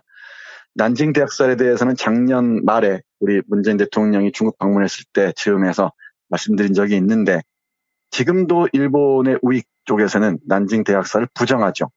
그 점을 지금 우리가 다시 생각해야 하는 이유는 뭐냐면은 태평양 전쟁 시기에 활동했던 수많은 고급 장교들의 정신 구조가 아직도 변하지 않고 있다는 것입니다. 그들이 했던 그 잔혹행위에 대해서 얼마든지 우리는 비판할 수 있지만 저들은 거기에 대한 어떤 성찰이나 반성도 하고 있지 않다는 거죠. 제가 여기서 다시 또 떠올릴 수밖에 없는 건 해방 후 우리 한국 사회에서 수많은 일들이 있었는데요. 이른바 4.3 사건, 여순 사건으로 이어지는 수많은 그 항쟁의 역사들이 있지 않았습니까? 그때마다 한국의 군인들은 경찰과 알력을 보이면서 빨갱이 잡는다는 이유로 수많은 민간인들을 학살했습니다. 정말 언어로 표현할 수 없을 정도로 무지막지한 짓들을 했죠. 그들의 행태를 보면은 이런 일본 육군이 저질렀던 짓들과 크게 다르지 않아 보입니다. 그들에게 배웠던 짓을 이렇게 하는 것 같아요. 또 하나는 걸핏하면 정치군인이 돼서 쿠데타를 음모하고 했던 짓들도 제가 보기에는 기타이키를 수령으로 해서 했던 2.16 쿠데타 일본의 사례에서 보듯이 군인들이 여차하면 정치에 개입해서 판을 흔들었던 것입니다. 그런 못된 버르장머리를 그대로 배워온 게 아닌가 싶고 지금 현재 문제가 되고 있는 기무사 문건만 해도 박정희부터 전두환 노태우로 이어지는 라인들 그리고 좀 더 뿌리를 거슬러 올라가면은 쇼와 육군이 저질렀던 짓들에 그대로 이어지는 것 같다고 생각을 합니다. 지금 이 기회에 그걸 뿌리 뽑지 않으면은 문민 정권이 군인을 재통제하지 않으면은 일본이 빠져들었던 이상 상태, 이상 집단으로 갈 가능성도 대단히 높다고 생각합니다. 이 책에 잠깐 보겠습니다. 2차 세계대전이 점점 수렁으로 빠져든 시기 이와 관련한 구절입니다. 잠깐 보죠. 예전 일본군은 말기에 이를수록 점점 이상 집단이 되었습니다. 그래서 예전 일본군이란 쇼와 육군, 그러니까 제국주의 일본의 육군을 말합니다. 이렇게 말하는 이유를 한 가지만 들어달라면 나도 곤란해지겠지만 딱 한 가지 말할 수 있는 것은 예전 일본군의 부패하고 퇴폐한 부분을 국민적 규모로 검증하지 못한 죄가 크다는 점입니다. 나는 내가 한 일, 예전 일본군이 저지른 잘못을 자식이 대학생이 되었을 때 정직하게 다 말했습니다. 참 잔인한 아버지를 두었다며 자식들은 괴로워합니다. 그러나 내 자식은 그럼으로써 두 번 다시 이런 괴로움을 겪지 않도록 어떤 전쟁에도 반대할 것이라고 생각합니다. 라고 앞에서 언급했던 은우라는 사람이 다시 얘기하는 겁니다. 자신의 저질렀던 잘못들을 자식에게 고백했다고 얘기하는 거죠. 그러면서 하는 말에 주목해 보시기 바랍니다. 구일본군의 부패하고 퇴폐한 부분을 국민적 규모로 검증하지 못한 죄가 크다는 것입니다. 그게 지금까지도 일본의 정치 환경이랄까 이런 부분들 상당히 어렵게 한다는 거죠. 그러니까 시민적 차원에서 국민적 차원에서 제 생각에는 이 기무사 개업 문건을 철저하게 응징하지 않으면은 우리는 또다시 군부 정권 하에서 신음했던 역사를 반복할지도 모른다는 게 제 생각입니다. 그리고 하나만 더 보겠습니다. 하극상 문제인데요. 국회에서 있었던 기무사 대령과 국방장관의 눈뜨고 보기 어려운 상황을 보면서 이 구절이 떠올랐는데요. 네. 이 하극상은 쇼와 육군의 장기 중의 장기였습니다. 청년 장교란 이름으로 걸핏하에는 계급 체계를 무너뜨리고 지들이 총 들고 나와서 판을 완전히 개판으로 만들어버리고 했었죠. 그 하극상의 사례를 가장 잘 보여주는 것 몇 가지만 잠깐 보겠습니다. 네. 쇼와 육군에는 세 가지 하극상 사건, 이른바 군기를 따르지 않았던 전투가 있습니다. 이시와라 간지와 이타카키 세이시로의 만주사변, 쓰지 마사노부와 하토리 다쿠시로의 노모난 사건, 그리고 도요나가 교지와 사토 겐요의 북부 프랑스령 인도차이나 진주입니다. 이것은 쇼와 육군의 불명예 사건이며 특히 이시와라의 만주사변은 문제라고 생각합니다. 사람 이름 많이 나와 좀 어렵죠. 어려운데 1931년에 벌어졌던 만주사변, 만주의 괴뢰국가를 만들기 위해서 일본의 관동군이 동원되는데요. 여기에 주동적인 인물이 이시와라 간지라는 장교였습니다. 네. 육군의 명령을 다 거부하고 지가 다 장악해버리고 이 만주사변을 일으킵니다. 온갖 사건들 조작해서 말이죠. 그리고 노모난 사건이라고 저쪽 북부 쪽에서 했었던 일인데 중국 북부에서 이 사건들도 다 장교들이 만들어냅니다. 상부의 명령 같은 상황이 없는 것이죠. 그리고 북부 프랑스, 인도차이나, 베트남 진주 문제도 바로 이 도요나가 교지와 사토 겐유라는 이 정치 장교들이 꾸며낸 일들입니다. 이렇게 하면서 전선이 점점 확대됐고요. 일본의 민생은 파탄이 나고 수많은 일본인들을 죽음으로 몰아넣었을 뿐만 아니고 아시아 전 세계를 죽음의 땅으로 만들었던 것이죠. 이게 바로 그 정치 장교들 몇몇을 제어하지 못한 일본이 죄악입니다. 여기에서 이런 얘기를 합니다. 저자는 육군 내부에서도 책임을 추궁당하지 않았을 뿐만 아니라 오히려 이들의 영달이 길을 걸었다는 것, 이것이 화근이었던 것입니다. 우리도 한번 떠올려 보십시오. 이 4.19를 군홧발로 짓밟은 박정희의 그 영달들, 그리고 거기에 부역했던 자들, 지금도 아직 떵떵거리면서 살지 않습니까? 그리고 이 김종필 씨가 죽었을 때 바치는 그 헌사들 보십시오. 그뿐만 아니고 이 박정희 정권의 이론적 근거를 제시했던 법학자들, 철학자들 어떤 심판도 받지 않았습니다. 그렇죠. 전두환 노태우 때는 어땠습니까? 그리고 이명박 박근혜 때 그 부역했던 자는 어떻습니까?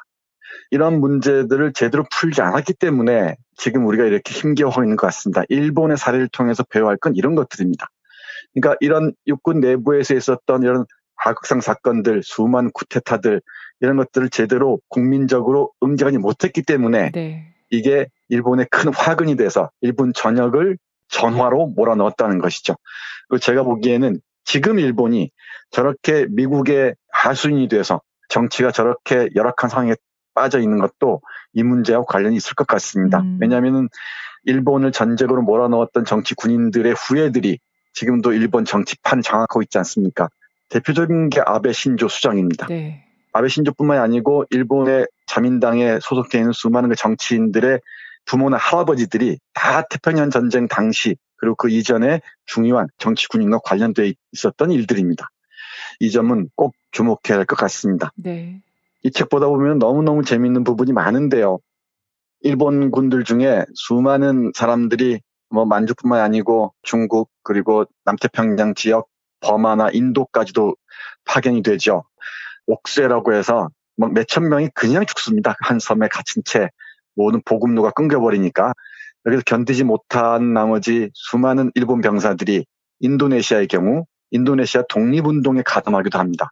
3천 명이 넘었다고 해요. 그래서 인도네시아 독립운동에 나서서 그 당시 인도네시아를 지배하고 있던 네덜란드 군과 싸웠던 일본 군도 있었다는 점도 주목해야 될 것 같고요. 네. 그리고 뉴기니에에서는 정말 상상도 하지 못할 정도로 군인들이 열악한 상황에서 죽어갑니다. 그 구절 잠깐 보겠습니다. 이 구절 들으시면서 몇몇 정치 장교들의 판단이 수많은 선한 백성들을 얼마나 지독한 지옥의 시간으로 몰아넣는지 한번 떠올려 보시기 바랍니다.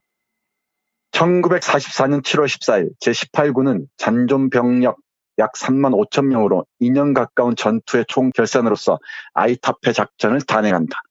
8월 상순 미군의 철저한 공격으로 제18군은 괴멸 상태에 이른다. 이 단계에서 2만 3천여 명의 생존자가 있었던 것으로 추정되는데 그 후에는 산에 틀어박혀 요격 전법을 택하게 된다. 8월에서 10월 동안 생존 병사들은 산악의 정해진 지점으로 향하는데 그곳으로 가는 해안선 아니 정글 안에 백골가도라고 불릴 정도로 병사의 사체가 많았다. 식량이 떨어지지 않은 부대가 없었다. 병과 공복 그리고 피로 때문에 창난 상태에 빠진 병사도 있었다. 그런 병사 중에 인육을 먹은 자도 있다. 하지만 체력은 이미 한계에 도달해 있던 그들은 곧 병사한다. 그리고 무엇보다 군사령부나 사단사령부는 그런 행동을 금했고 이에 반한 자는 총살에 처한다는 암묵적인 룰을 갖고 있었다. 오스트레일리아의 국립공문서관에 문서가 남아있는 것으로 알려져 있지만 어떤 시기, 어떤 지역에서 인육을 먹은 자는 분명히 있었다. 네, 참모본부의 장교들이 지휘한 명령에 따라서 전쟁을 치르는 일반 병사들이 겪었던 고통의 한 단서를 잠깐 봤습니다. 문민 정권이 군인들을, 특히 고급 장교들을, 고위 장교들을 제대로 장악하지 않으면은 언제든지 계엄이 아니고 전쟁으로 우리는 치달을 수 있다는 것, 이 쇼와 육군이 여실하게 알려주는 것 같습니다. 다시 말씀드릴 건데, 이 기무사 문건을 둘러싸고 자유당에서는 여러 가지 또 희석하려는 노력들이 있는 것 같죠. 정말 당당하게 이 문제를 제대로 응징해 나가야 되고요. 그러지 않으면 이른바 고급 장교라고 하는 자들, 고위 장교라고 하는 자들의 이 못된 버르장머리가 언제 다시 튀쳐나올지 모릅니다. 그 점을 역사에서 배우지 못한다면 또다시 그 암울했던 역사들이 반복될 것이라는 게 제 불길한 판단입니다. 이 책이 논픽션이잖아요. 많은 증언들과 인터뷰들이 실려있다고 하니까 뭐 전쟁과 전범들에 대한 이야기라 번역하시면서 참 마음이 좋지 않으셨을 것 같아요. 어떠셨어요? 힘들었죠. 특히 전우회에 관한 연구가 뒷부분에 많이 있는데요. 그러니까 전우회를 찾아가서 이 저자가 인터뷰를 쭉 합니다. 우노의 그 사례에서 보듯이 그 트라우마에서 못 벗어난 사람들이 많아요. 일반 병사들은. 그리고 하급 장교들은. 그럼에도 고급 장교들은 떳떳하게 전후회에서 자신들이 했던 짓들 자랑스럽게 얘기합니다. 그리고 연금 체계도 이 고급 장교들에게는 아주 그 많은 돈을 지불하고 하급 장교들이나 병사들에게는 그렇지 않았던 것 같습니다. 네. 그런 증언들을 보면서 그야말로 정말 참담했습니다. 뭐 이런 예들은 너무너무 많습니다. 그리고 또 말씀드렸듯이 난징 대학살뿐만 아니고 곳곳에서 이 옆에서 죽어간 자기 동료들을 보고서 정 평생 고통스럽게 살았던 사람 얘기, 그리고 자기가 어쩔 수 없이 명령에 따라 죽여야 했던 그 4살짜리 그 어린아이를 죽이고 나서 나중에 딸이 손자를 데리고 왔는데 손자를 안지 못하고 벌벌벌 떨었다는 얘기. 네. 뭐 아주 리얼하게 살아남아 있습니다. 뭐 저자가 의도하진 않았겠지만 공식 역사는 물론 아니라 하더라도 생생한 증언을 정말 입체적으로 직조해낸 책이어서 읽는데 큰 부담도 없고요. 그리고 전쟁이 얼마나 잔혹한지, 이른바 고위 장교들의 판단 하나가 얼마나 결정적인 영향을 끼치는지 볼 수가 있을 것 같습니다. 그리고 다시 강조합니다만은 쇼와 육군은 바로 대한민국 육군의 뿌리라는 것도 꼭 되새겨봤으면 좋겠습니다. 호사카 마사야스처럼 이 제국주의 전쟁에 대해서 반성하는 일본인이 있으니까 그나마 다행이다라는 생각도 드네요. 교수님 말씀대로 최근 기무사 사건과 오버랩되면서 한번 읽어보면 꼭 좋겠습니다. 네, 제가 번역한 책 중에서 상당히 많이 팔린 책 중에 하나입니다. 그렇군요. 네, 교수님 오늘도 좋은 책 이야기 잘 들었습니다. 고맙습니다. 네, 감사합니다. 네, 지금까지 정선태 교수님과 함께했습니다.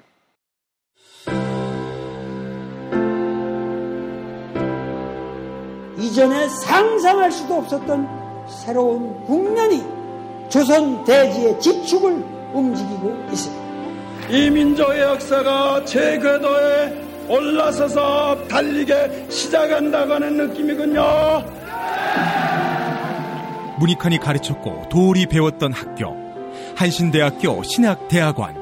꿈을 현실로 살아간 선구자를 양성하는 한신신학은 촛불혁명과 한반도 종전선언 이후의 세상을 준비하고 있습니다. 한신신학을 통해 세계의 신학을 깊이 연구하고 더 나아가 시대의 예언자의 길을 걷고자 하는 모든 분들을 환영합니다. 이 새 시대는 문익환 씨의 힘으로 열리는 것이 아니라 바로 여기 모인 여러분들의 힘으로 열리는 거예요. 한신대학교 신학대학원 홈페이지나 02-2125-0108로 문의하실 수 있습니다.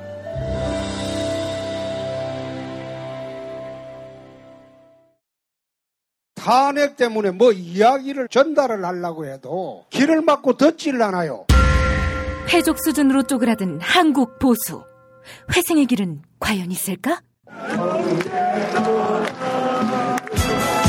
변화된 정치 환경. 갈 길 잃은 보수에게 새로운 희망을 제시한다. 애국 보수의 화려한 부활과 집권을 위한 본격 가이드. 김용민의 신간. 보수를 지켜라. 진중권도 투표하는 보수 정당, 광주에서도 일당이 될 수 있는 보수 정당, 젊은이들의 입당이 줄을 잇는 보수 정당. 언제까지 민주당 정의당을 부러워만 할 것인가? 부러우면 진다니까? 자유한국당 당원 김용민이 쓴 보수를 지켜라, 이김에서 나왔습니다.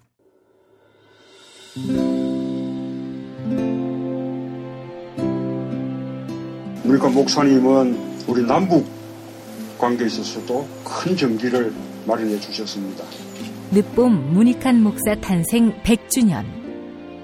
민주화와 통일운동을 위해 11년 4개월간 옥고를 마다하지 않은 행동하는 양심. 오늘 우리가 누리고 있는 이 민주주의, 또 문익환 목사님의 덕분이 아주 큽니다. 그가 24년 동안 살았던 서울 강북구 인수봉로 통일의 집이 6월 1일 문익환 통일의 집 박물관으로 거듭납니다.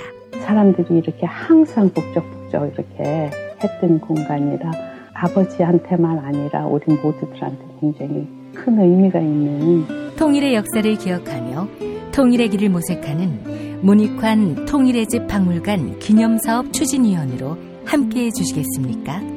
이건 단지 어떤 유가족들의 유산이 아니라 우리 시대가 가지고 있는 유산이기 때문에. 자세한 안내는 포털 사이트에서 문익환 통일의 집을 입력해 주세요.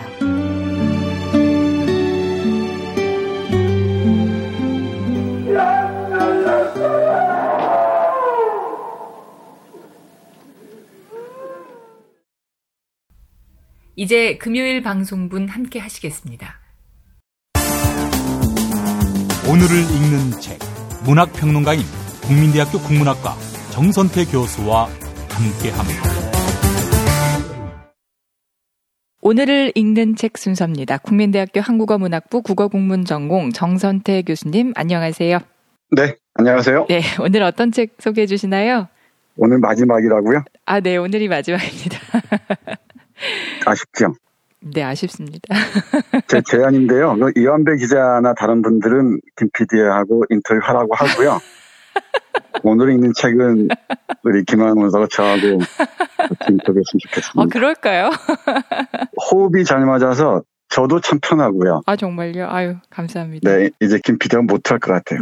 우리 김 PD는 이렇게 하다가 졸고 그래요. 네, 뭘 먹기도 하고, 뭐 한참 얘기하고 나면은 뭐 쩝쩝거리고 있고 이럽니다. 아, 우리 김용민 PD께서 너무 바쁘셔가지고 식사할 시간이 없으신가 보네요. 그리고 한참 얘기하다 보면 코 오는 소리가 들리기도 합니다. 그리고 또 우리 김 PD는 편애가 좀 심합니다. 특히 그 네. 이완배 기자를 아주 편애하고요. 그리고 정상근 기자와 아주 가깝고, 김성희 보좌관하고도 각별한 사이인 것 같은데, 아. 저는 저 멀리 띄워놓고 뭐 하려고 말려 말아라 이런 식입니다. 제가 듣던 거랑 다른데, 우리 김용민 PD께서 그렇게 얘기 안 하시던데, 우리 정선태 교수님을 아주 존경하는 교수님이라고 제게 그렇게 소개하셨는데요. 저는 대외적인 외교적 수사라고 생각합니다. 아, 오늘 김용민 PD 없는 마지막 날이니까 뭐 하고 싶은 말씀 있으시면 그냥 다 하셔도 될 것 같아요. 그렇죠? 네. 우리가 하고 싶은 말 하기 위해서 하는 건데. 네네. 네. 네. 그래서 오늘은 우리 김보영 아나운서와 따님이 함께 읽으시면 좋을 책 하나 골랐습니다. 아유, 좋죠. 네. 오늘이 시가 있는 금요일인데요. 오늘 소개해드릴 책은 뭐 시집이면서 에세이이면서 정말 아름다운 작품입니다. 일단 우리 청취자 여러분들은 좀 많이 낯설 텐데, 이름이 후안 라몬 히메네스입니다. 후안 라몬 히메네스란 스페인의 저명한 시인이자 작가의 작품 플라테로와 나, 여러분과 함께 할 텐데요. 여기서 플라테로는 은빛 당나귀입니다. 그리고 이 나는 나고요. 네. 그러니까 시적 화자죠. 나가 플라테로라는 당나귀와 함께 자기가 오랫동안 살았던 마을, 이 모게르라는 마을을 쭉 돌아다니면서 당나귀가 나눈 이야기들, 그리고 바라본 일상의 풍경들, 삶에 대한 철학적인 인식들을 쭉 보여주는 정말 훌륭한 작품입니다. 우리 한국에 번역되어 있는 판본은 한 3개쯤 되는데요. 제가 오늘 여러분께 소개해드릴 버전은 김현창 선생이 번역한 동서문화사에서 나온 책입니다. 다른 버전, 의리문화사나 이 부북스에서 나온 것도 좋습니다. 어떤 버전을 보셔도 좋으니까 이 산문적 서정 시집은 꼭 함께 보셨으면 좋겠습니다. 네. 아이들과 함께 읽어도 참 좋을 것 같아요. 문장도 대단히 뛰어나고요.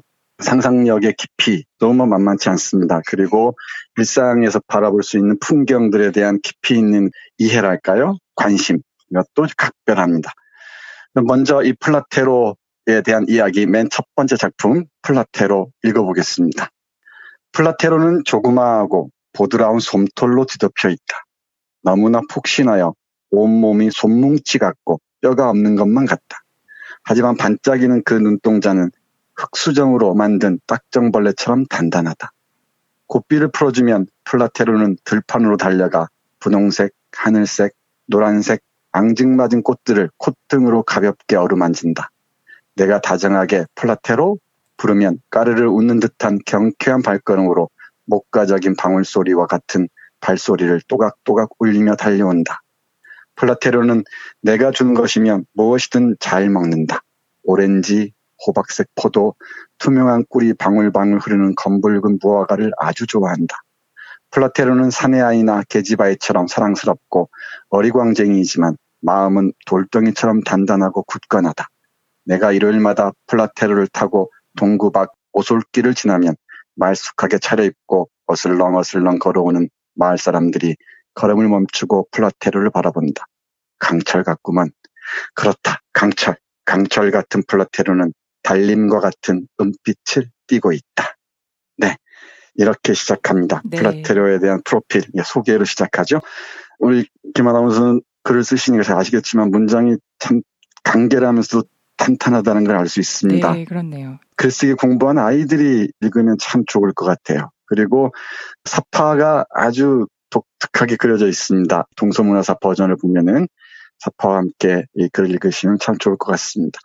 우리 스페인 문화권에서 당나귀 하면 각별한 동물입니다. 세르반테스 돈키호테에 나온 산초 판자와 함께 가는 당나귀 있죠. 우리 돈키호테가 타는 비루먹은 말과 대비되면서 산초 판자의 당나귀 떠올리시면 될 것 같습니다. 네, 네. 그래서 스페인 사람들에게 당나귀는 친근하게 다가오는 것 같아요. 근데 영어권의 이 말들 보면 당나귀는 되게 바보나 뭐 멍청이 이런 식으로 얘기할 때 많이 쓰죠. 그렇죠. 근데 우리 후안 라몬 히메네스는 당나귀 플라테로에게서 강철 같은 단단함 그리고 달빛과 같은 부드러움을 동시에 발견하는 것 같습니다. 이렇게 플라테로는 당나귀와 함께 걸으면서 일상의 풍경들, 또 자연의 풍경들, 삶의 의미들을 하나하나 길어 올리는데 100편이 훌쩍 넘는 작품들인데 정말 다 읽어드리고 싶을 정도로 좋습니다. 네. 제가 한 20편 골라놨는데 다 읽기는 어려울 것 같고요. 제가 몇 편만 골라서 여러분께 들려드리겠습니다. 내가 죽으면이라는 시편 보겠습니다. 플라테로와 내가 함께 가면서 내가 플라테로에게 플라테로 내가 죽으면 내가 어찌어찌 할 것이다. 이런 부분입니다. 아마 우리 반려동물들 키우시는 분들에게는 각별하게 이 작품이 와닿을지도 모르겠습니다. 네. 나의 플라테로, 내가 나보다 먼저 죽더라도 마을 관리의 집마차에 실려 드넓은 바닷가, 늪지대나 산길 낭떠러지에 그냥 버려지는 일은 없을 거야. 아무도 사랑해주지 않는 가엾은 다른 집 당나귀나 말이나 개들처럼 말이야. 나는 까마귀에게 갈비살을 쪼아 먹히거나 피범벅이 되어 새빨간 저녁노래 물든 배의 잔해처럼 6시 승합마차를 타고 싼 후안역으로 가는 행상인들의 구경거리가 되진 않을 거야. 또 가을의 어느 일요일 오후 아이들이 솔방울을 따먹으러 솔숲으로 들어와서는 겁도 없이 재미삼아 가지에 매달려 낭떠러지 밑을 내려다보며 시궁창에서 썩어가는 조개 사이에서 퉁퉁 부어 딱딱하게 굳은 모습을 발견하고 소스라치게 놀라는 그런 일이 너한테는 일어나지 않을 거야. 그러니 마음 놓으렴, 플라테로야. 나는 내가 그토록 좋아하는 피니아 언덕의 커다랗고 둥근 소나무 밑에 너를 묻어줄게. 너는 즐겁고 평온한 삶 곁에서 잠들게 될 거야. 사내 아이들은 신이 나서 뛰어다니고 계집아이들은 내 곁에서 작고 나지막한 의자에 앉아 바느질을 하겠지. 또 너는 내가 외로움에 읊조리는 시를 들을 거야. 너는 오렌지 나무 밑에서 빨래하는 처녀들의 노랫소리도 들을 거야. 삐걱거리며 우물물을 퍼올리는 소리도 영원히 잠든 너에게 기쁨과 위안을 주겠지. 그리고 홍방울새와 검은 방울새와 박새가 언제나 푸르르고 시들지 않는 이파리 사이에서 너의 조용한 잠과 새파란 모게르의 드넓은 하늘 사이에 1년 내내 작은 음악의 해가리개를 펼쳐줄 거란다. 아, 평생 자기와 함께해준 플라테로에게 내가 죽으면 절대 서럽게 하지 않겠다. 그리고 다른 사람의 구경거리 되지 않게 하겠다. 정말 아름다운 노래가 가득한 그런 자연 속에 묻어주겠다. 라고 얘기를 합니다. 이 동물과의 교감 능력이 대단히 탁월했던 것 같습니다. 이 후안 히메네스는 그랬다고 하네요. 모든 존재하는 것은 그 자신의 가치를 자기 등에 짊어지고 간다고 했답니다. 그러니까 당나귀 한 마리일지언정, 뭐 지언정이라는 선어원 어미가 적절한지 모르겠습니다만은 보잘것없는 당나귀처럼 보이지만 이 당나귀에게도 그만큼 삶의 무게, 존재의 의미가 분명히 있었겠죠. 그걸 통해서 또 인간들이 얻고 배우는 게 얼마나 많겠습니까? 동물도 그렇지만은 풀 한 포기도 마찬가지일 겁니다.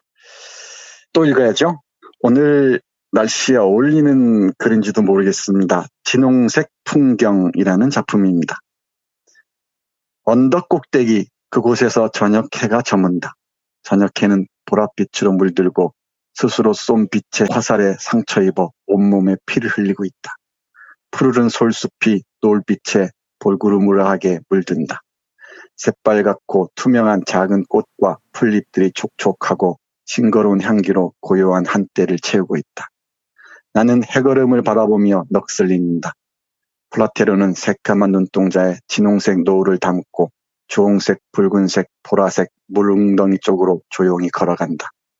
플라테로가 물웅덩이 거울에 주둥이를 살포시 담그자 거울이 깨지면서 흐르기 시작한다. 그리고 피처럼 검붉은 물이 플라테로의 커다란 목구멍으로 거침없이 빨려 들어간다. 어디서나 흔히 보는 광경이다. 하지만 그 한때가 이 풍경을 참으로 신비롭고 금방이라도 부서질 것 같지만 영원히 잊을 수 없는 모습으로 바꿔버렸다. 그 순간 우리는 아무도 살지 않는 궁전으로 살그머니 발을 들인 것만 같았다. 저녁놀이 너머로 퍼져간다. 영혼으로 이어진 시간은 무한하고 평화롭고 헤아릴 길이 없다. 자, 가자, 플라테로. 아, 참 놀랍게 아름다운 시입니다. 네, 정말 서정적이네요. 그렇죠. 어떤 그 물웅덩이에 노을이 비치니까 빨갛게 보이겠죠. 이 물웅덩이에 입을 대고 물을 마시는 이 플라테로의 모습을 그리고 있습니다. 네. 피처럼 검붉은 물이 플라테로의 커다란 목구멍으로 거침없이 빨려 들어간다. 이렇게 표현을 했네요. 이 저녁 노을이 지는 풍경을 이렇게 묘사했습니다. 네. 어린이들에 대한 깊은 사랑을 또 볼 수 있는 작품들이 참 많아요. 그 중에 하나, 아이와 물이란 작품 보겠습니다. 크고 먼지 자욱한 광장은 장렬하는 뙤약볕에 바싹 말라서 아무리 조심조심 걸어도 하얀 모래먼지가 눈썹까지 내려앉는다. 분수 옆에서는 한 아이가 무심한 듯 즐겁게 물과 마음을 나누고 있다. 그곳에는 나무 한 그루 없지만 사람들의 마음속은 그곳으로 다가갈수록 한 낱말로 가득 차고 눈으로 짙푸른 하늘에 그려진 커다란 빛의 글자를 읽는다. 오아시스. 아직 아침인데도 벌써 한낮의 불볕더위가 극성을 부린다. 샌프란시스코 광장의 매미가 올리브나무에 톱질하는 소리를 내고 있다. 아이의 머리 위로 뜨거운 햇볕이 이글이글 쏟아지지만 아이는 물에 정신이 팔려 알아채지 못한다. 바닥에 배를 깔고 흐르는 물 속에 한 손을 집어넣는다. 손바닥을 간지리는 시원한 물은 부드러운 궁전을 만들며 너울거리고 아이의 검은 눈동자가 황홀하게 그 모습을 쫓는다. 아이는 혼잣말을 하고 코를 훌쩍이며 다른 손으로 누더기 사이 여기저기를 긁적거린다. 언제나 같으면서도 순간순간 새로워지는 물의 궁전도 이따금 흔들린다. 이윽고 아이는 자신이 붙잡은 아름다운 형상이 피의 고동에 흔들려 무너지지 않도록 손을 더욱 깊이 담그고 숨을 죽이며 가만히 자신을 억누른다. 살짝만 움직여도 순식간에 다른 그림으로 바뀌는 만화경처럼 물은 조금만 움직여도 이내 모양을 바꾸어 버리기 때문이다. 플라테로, 내가 하는 말을 네가 이해할지 모르겠다만 그 아이의 손 안에 내 마음이 깃들어 있단다. 네, 광장에 뭐 분수대 비슷한 곳이 있었던 것 같죠? 더운 날입니다. 아이가 그 분수대에서 물장난을 하고 있는 것 같아요. 가난한 집 아이인 것 같습니다. 물장난을 하니까 물이 그리는 모양이 물궁전이라고 표현을 하고 있고요. 네, 네. 그리고 이 아이의 손 안에 시인은 자신의 마음이 있다고, 깃들어 있다고까지 얘기를 합니다. 듣는 것보다는 직접 읽으시면서 하나하나 음미하면 더욱 깊게 또 넓은 여백들이 훨씬 깊이 있게 와 닿을 것 같습니다. 네, 네. 말리셔도 한 작품 더 읽어야 될 것 같습니다. 네, 네. 플라테로와 함께 모게르란 마을을 오랫동안 여행했던 것 같습니다. 그런데 오랫동안 동반자였던 플라테로가 죽음을 맞이합니다. 플라테로에게 바치는 죽음의 시와 그리움의 시 두 편 잇따라 읽어보겠습니다. 네. 먼저 죽음입니다. 플라테로가 슬픈 듯이 눈물을 글썽이며 짚을 깐 자리에 누워있는 것을 보았다. 나는 곁으로 다가가 말을 걸면서 몸을 어루만져 주었다. 그리고 다시 일어나 주기를 기도했다. 가여운 플라테로는 갑자기 몸을 부르르 떨더니 앞발을 잡은 채 일어서려고 했다. 일어서지 못했다. 나는 플라테로의 앞발을 바닥에 내려주고 다시 한번 다정하게 어루만졌다. 그리고 의사를 오라고 했다. 늙은 다라봉 씨는 녀석을 한번 보더니 이가 빠진 커다란 입이 턱에 묻히도록 고개를 푹 숙이고 가슴 위에서 충혈된 얼굴을 시계추처럼 절레절레 내저었다. 도저히 가망이 없죠. 나는 그가 뭐라고 대답했는지 모른다. 안 됐지만 이미, 아니, 고통이 무슨 나무 뿌리를 풀이랑 같이 흙을. 정오 무렵 플라테로는 죽어 있었다. 모카솜같이 자그마한 배가 지구처럼 둥그렇게 부풀어 오르고 딱딱하게 굳은 파리한 네 다리가 허공에 떠 있었다. 곱슬곱슬한 털은 슬픈 먼지로 뒤덮여 손을 대면 우수수 빠지는 낡은 인형의 벌레 먹은 삼 부스러기로 만든 머리털 같았다. 고요한 마구간에는 세 가지 빛깔이 아름답게 어우러진 나비 한 마리가 작은 창문으로 쏟아지는 빗줄기 속을 지날 때마다 붉게 반짝이며 날아다녔다. 네, 플라테로는 당당히 영혼이 빠져나가는 모습을 이렇게 표현하네요. 네. 세 가지 색깔이 아름답게 어우러진 나비 한 마리가 작은 창문으로 쏟아지는 빗줄기 속을 지날 때마다 붉게 반짝이며 날아다녔다. 라고 얘기를 합니다. 그리움이 없을 수가 없죠. 모든 사라지는 것들에 대한 그리움은 뭐 어디나 있을 텐데 특히 오랫동안 가까이 했던 뭐 사람은 물론이고요. 동물들 그리고 나무 한 그루까지도 우리에게 깊은 그리움의 자국을 남기는 것 같습니다. 마지막 작품 그리움 읽어드리고 마무리하겠습니다. 네. 플라테로, 너는 우리를 보고 있지? 그렇지? 정말 보고 있니? 채소밭이 놀이야 우물물이 평화롭게 그리고 투명하고 차갑게 미소짓고 있는 모습을 바지런한 꿀벌들이 해질 옆에 아스라한 빛 속에서 로즈마리 사이로 날아다니는 모습을 초록색과 연보라색 로즈마리가 언덕을 붉게 물들이는 석양 아래 장밋빛과 황금빛으로 빛나고 있지? 플라테로, 너는 우리를 보고 있지? 그렇지? 대지와 하늘을 잇는 유리처럼 반짝반짝 빛나는 끝없는 순수 속에서 세탁장이들의 작은 당나귀 무리가 기진맥진해서 절뚝절뚝 서글프게 오래된 샘물로 이어진 붉은 언덕을 올라가는 모습을 정말로 너는 보고 있지? 플라테로, 우리를 보고 있지? 그렇지? 아이들이 시스투스 사이로 막자지껄하게 뛰어다니는 모습을 너는 보고 있지? 그 가지에는 진홍색 물방울이 방울방울 맺힌 하얀 꽃이 나비처럼 무리지어 얌전하게 피어있지? 플라테로, 너는 우리를 보고 있지? 그렇지? 플라테로, 너는 정말로 우리를 보고 있지?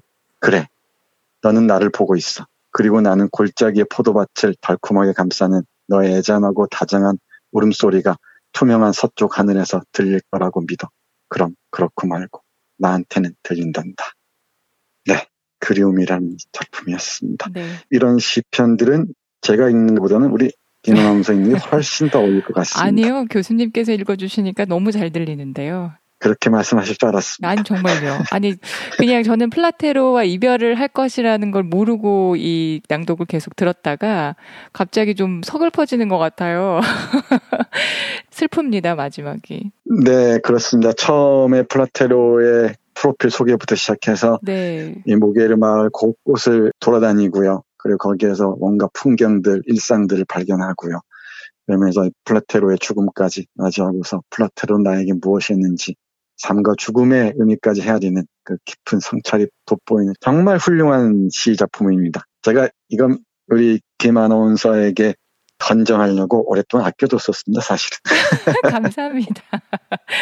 제가 사실 예전에 이 책을 전집안에서 한번 본 것 같아요. 근데 제가 그때 그 안에 사파가 있고 그래서 청소년이나 어린이들을 위한 책이구나라고 생각을 했었는데, 지금 교수님께서 읽어주시는 걸 들어보니까 이게 비단 아이들을 위한 책이 아니라 어른들이 봐도 충분히 서정적인 아름다움을 느낄 수 있는 그런 책이네요. 문장들이 너무 아름답네요.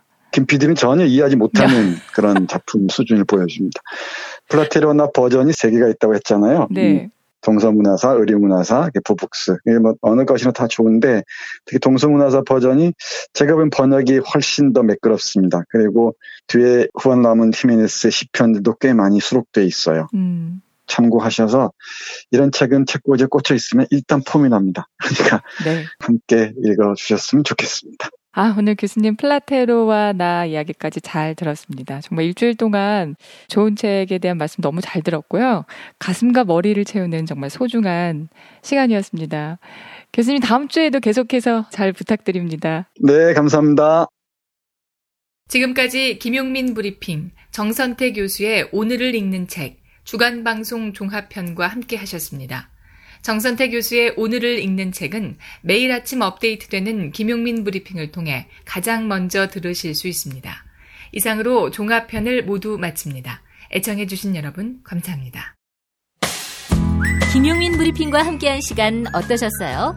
다음 시간에도 보다 바르고 알차며 즐거운 정보로 여러분을 찾아가겠습니다. 팟캐스트 포털 팟빵에서 다운로드하기, 구독하기, 별점 주기, 댓글 달기로 응원해주세요. 잊지 마세요. 다운로드하기, 구독하기, 별점 주기, 댓글 달기.